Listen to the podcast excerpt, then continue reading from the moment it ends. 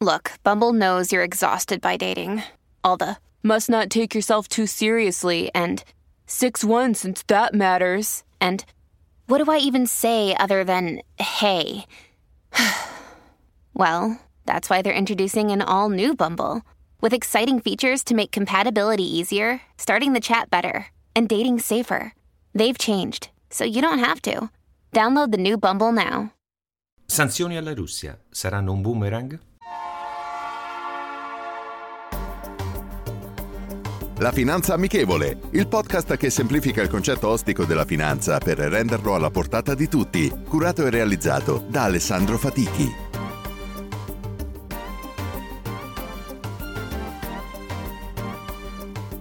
Benvenuti ad un nuovo episodio della Finanza Amichevole. Dopo l'inizio del conflitto, l'Unione Europea e gli Stati Uniti hanno iniziato a inasprire le sanzioni verso la Russia. Porteranno Putin a mollare la presa oppure si trasformeranno in un boomerang per l'Europa e soprattutto l'Italia? Iniziamo con analizzare che tipologie di sanzioni sono state adottate e i settori che le riguardano. I blocchi riguardanti il volo di aerei russi nello spazio aereo europeo, esportazione di attrezzature industriali, nuove tecnologie oltre a beni civili e militari, il blocco del sistema SWIFT per gli istituti di credito russi, Ricordiamo che è il sistema che permette le transazioni internazionali in tempi rapidi. Il blocco all'accesso al mercato finanziario europeo per le banche russe. Il blocco all'autorizzazione del gasdotto Nord Stream 2 tra Russia e Germania.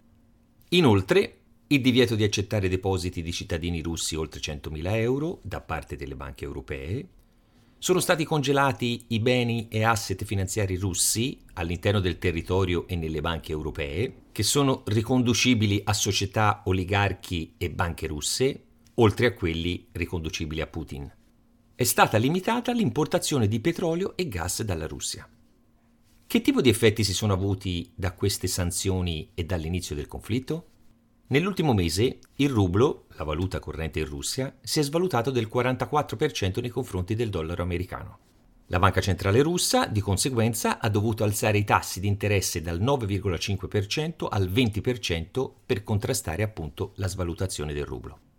Per le materie prime, il grano è aumentato del 37%, il mais del 17%, l'olio di semi di soia il 15%, i semi di soia più 5%, zucchero più 8, alluminio più 13, argento più 9, il nickel più 244%. Ricordiamoci che il nickel viene usato per le batterie e soprattutto per la lavorazione dell'alluminio.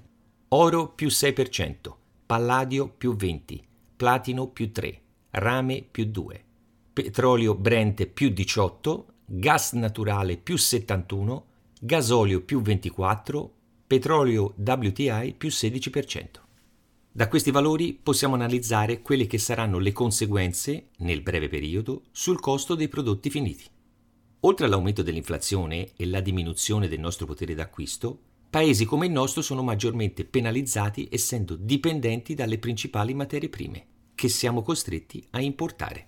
Inoltre, particolare aspetto da analizzare, l'export di prodotti italiani in Russia e viceversa l'impatto della mancanza di russi nel nostro paese specialmente nel periodo estivo.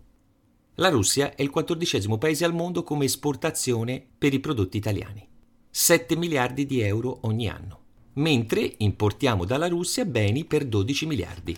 Di questi 12 miliardi l'80% riguardano le materie prime, con il gas al primo posto per il 43% del nostro fabbisogno. In quest'ultima settimana sono aumentate ulteriormente le sanzioni, di riflesso, i settori più colpiti sono stati quello automobilistico, la maggior parte della componentistica necessita di materie prime che la Russia possiede in abbondanza, i beni di lusso e le banche che sono esposte verso la Russia. Da questi dati credo sia abbastanza semplice capire quelle che sono e che potrebbero essere gli impatti sulle economie europee e specialmente su quella italiana. Per poter essere autosufficienti a livello energetico e alimentare ci vorranno anni, forse decenni. Quindi siamo sicuri che insistere sulla strada delle sanzioni su larga scala sia la strada migliore? Non fraintendetemi, la guerra e la perdita di vite umane è la cosa più brutta e deve essere assolutamente condannata. Però non mi sembra che sia stato fatto il massimo per una strada del dialogo. In questa situazione la Russia, ma anche noi europei, possiamo avere soltanto delle ripercussioni negative che non decreteranno nessun vincitore. Continuando così non ci saranno soltanto vittime nella popolazione, ma anche a livello economico. È fondamentale la strada del dialogo e trovare un compromesso, perché è questo che dovrà essere fatto per non uscire distrutti. La citazione di oggi è la seguente. In Italia stiamo costruendo un castello di carta finanziario basato sulla cartolarizzazione del debito. Salvatore Settis. Rendiamo la finanza amichevole. Vi aspetto.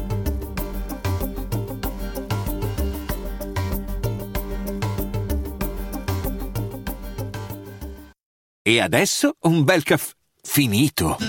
Perché rischiare di rimanere senza caffè quando puoi abbonarti a Caffè Borbone? Prezzi vantaggiosi, costi di spedizione inclusi, tante possibilità di personalizzazione e l'abbonamento lo sospendi quando vuoi. Decidi tu la frequenza, la qualità, scegli tra le cialde e capsule compatibili e crea il tuo mix di gusti e miscele. Mai più senza caffè con l'abbonamento Caffè Borbone. Tutte le info su caffèborbone.com.